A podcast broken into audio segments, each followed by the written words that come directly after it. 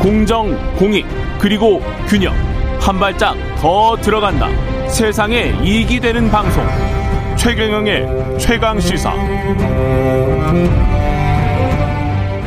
네, 법원이 안철수 후보와 국민의당, KBS, MBC, SBS 등 지상파 아, 3사를 상대로 낸 양자 TV 토론 방송금지 가처분 신청을 인용했었잖아요. 설 연휴 전에 이재명, 윤석열 후보 간의 양자 토론은 무산됐고 대선 후보 토론 지금 상황이 국민의힘 쪽에서는 어떻게 보고 있는지 김은혜 국민의힘 선대본 공보단장 전화로 연결돼 있습니다. 안녕하세요.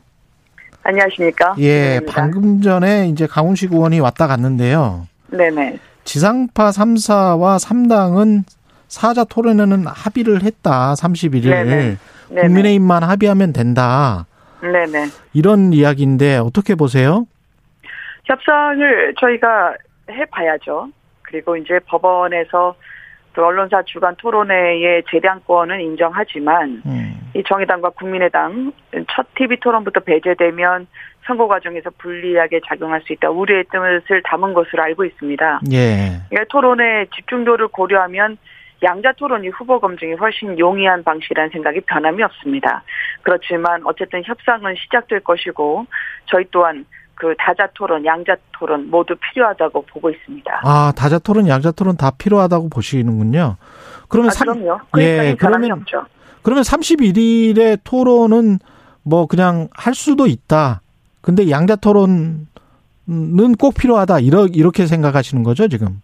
양자 토론은 사실 국민의힘 이전에 음. 민주당의 이재명 후보가 먼저 말씀하셨던 사안이었습니다. 예. 더더군다나 11월 8일인가요? 11월 음. 초부터는 아예 정책 토론을 일주일에 한 번씩 하자라고 제안을 하시기도 했었죠. 예. 또한 지난 그 성일정 의원과 박주민 의원과의 협상 과정에서도 일대일 양자 토론을 민주당이 제안을 했고 저희가 조건 없이 받아들였습니다.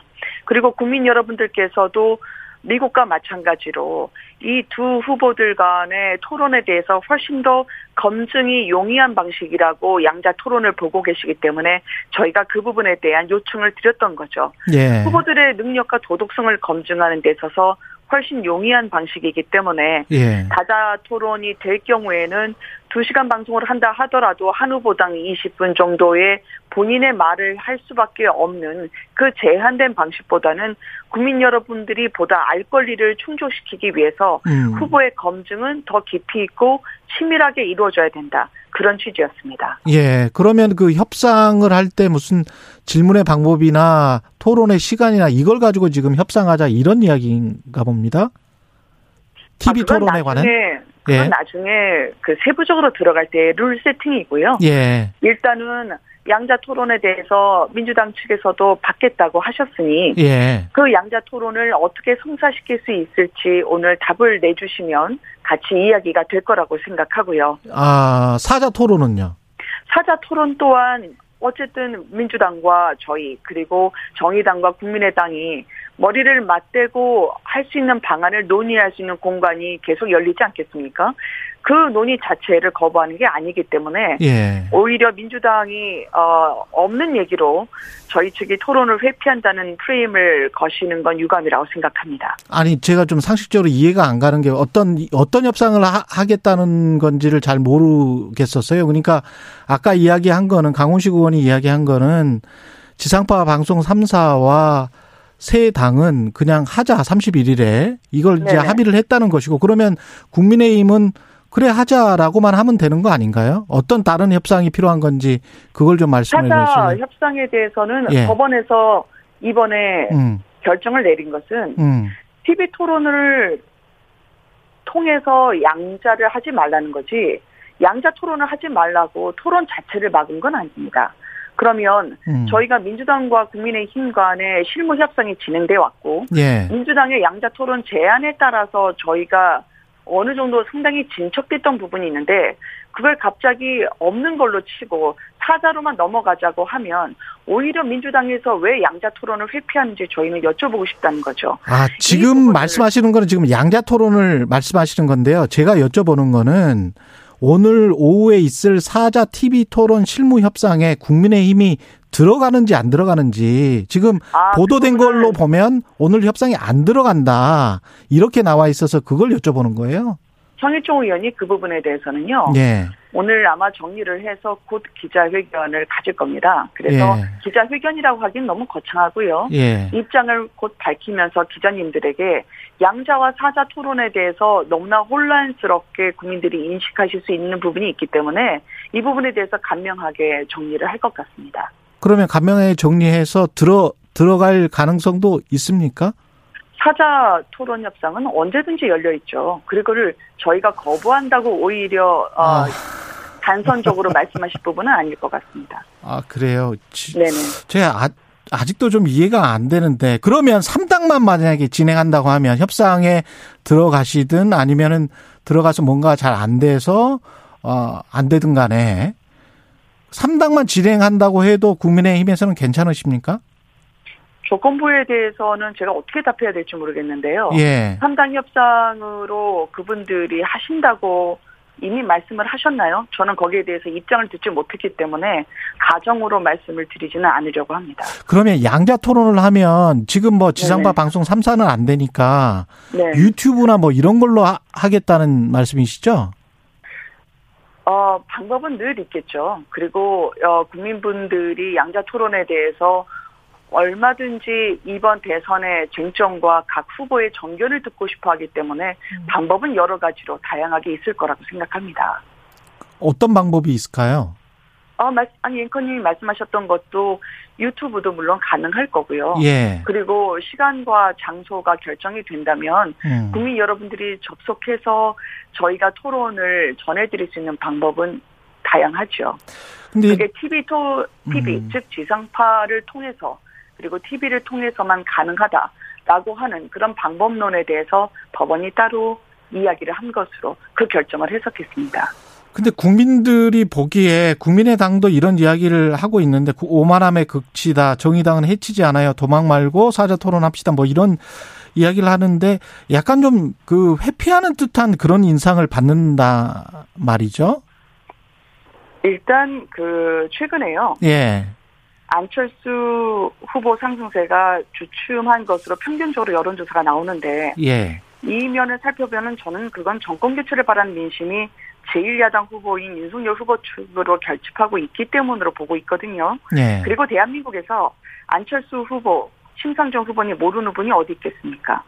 그래서 안 후보 지지율이 이 토론 한 번과 관련해서 엄청나게 출렁이거나 큰 변수로 작용한다기보다는 국민들에게 저희가 그 권리를 알아야 할 권리를 충족시키다는 차원으로 저희가 접근해야 될 것 같고요. 그렇죠. 그리고 윤석열 후보든 안철수 후보든 정권교체 민심을 받아 안기 위해서는 각 후보의 집권 가능성 그리고 수권 능력을 입증해내는 것 그 부분에 저는 주력해야 된다고 생각을 합니다.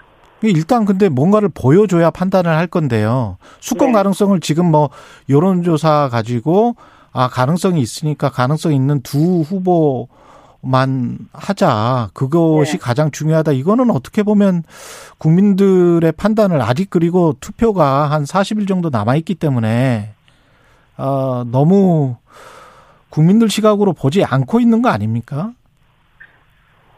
집권 정당이라고 하는 것을 예. 법정으로 법적으로 제한이 돼 있는 세 번의 토론 외에 추가로 저희가 더 보여드리고자 하는 그런 길을 트는 데 대해서는 의문을 가질 여야가 전혀 없다고 생각하고요. 음. 그리고 저희가 어제도 발표를 했지만 재앙적 대통령제의 어, 폐해를 저희가 총선을 하고 예. 일할 수 있는 대통령 그리고 법의 지배 틀 안에서 국민이 대통령을 늘 만나고 대통령도 늘 국민 곁에 다가서는 그런 새로운 일하는 방식의 공약을 발표한 바가 있었습니다.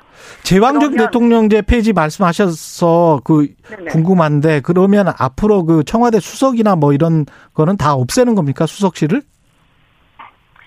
어, 청와대를 접근할 때요. 예. 뭐 아니면 뭐라는 식으로 접근하는 방식은 어, 어떤 취지에서 저한테 말씀하셨는지 모르겠습니다. 왜냐하면 제가 지금 말씀드린 것은 제왕적 대통령제 폐지라고 말씀을 하셔서 그게 구체적인 내용이 어떤 건지요? 어제? 예. 어제 저희 발표를 보셨습니까?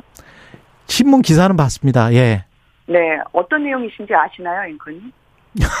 자, 저한테 질문을 아니, 하세요. 예. 내용을 내용을 정확하게 아니, 저는 저, 제왕적 대통령제 페이지라고 해서 구체적인 내용 안에 청와대 수석실이나 이런 것들은 페이지를 하고 왜냐면 왜냐면 윤, 윤석열 후보가 그렇게 말씀을 하셨잖아요.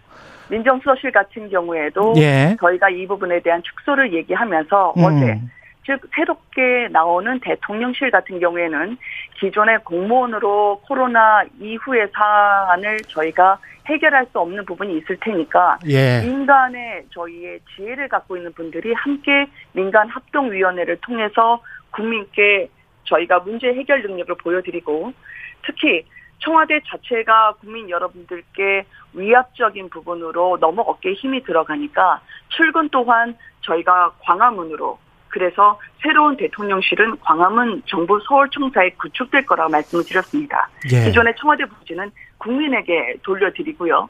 왜냐하면 지금 분야별 민간 합동위원회 관계자들을 대통령실에 모시겠다고 하는 건 한 공간에서 자유롭게 소통하면서 일 자체에 집중하자.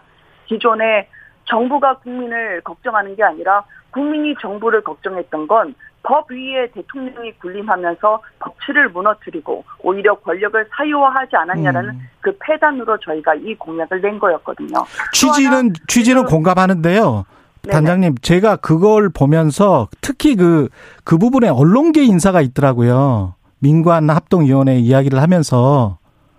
근데 언론계 인사가 언론사에 가령 현직 기자나 국장들이 들어가서 뭔가 이야기를 하는 거는 이게, 이게 언론은 밖에 나와서 정부를 견제하고 감시하고 이런 기능인데 그게 좀 헛갈려서 아까 그런 질문을 드린 거예요. 앵커님 그 예. 신문 기사를 보셨던 게 어떤 기사를 보셨는지 모르지만 예. 민간 합동 위원회의 구체적인 저희의 인사를 어제 적시한 적이 없습니다. 그리고 아, 민관이라고 한다면 예. 어느 분이든지 지혜와 그리고 대한민국의 대안을 갖고 계신 분들을 모두 모아서 음. 저희가 탕평과 그리고 화합과 통합의 정치를 하자는 취지지 예. 특정 언론 인사를 저희가 거론한 바가 없기 때문에 아니, 특정 언론 그 인사가 아니고 그냥 언론계 인사 이렇게 나와 있어서 그 부분에 대해서 제가 좀 깜짝 놀래서 그런 질문을 드렸던 겁니다. 예. 지금 현재 어 다른 방송사의 인사가 음. 바로 민주당 후보의 캠프에 들어가는 그런 식의 인사는 저희가 하지 않죠. 알겠습니다. 예. 네, 말씀 감사하고요. 김은혜 국민의힘 선대본 공보단장이었습니다. 고맙습니다. 고맙습니다.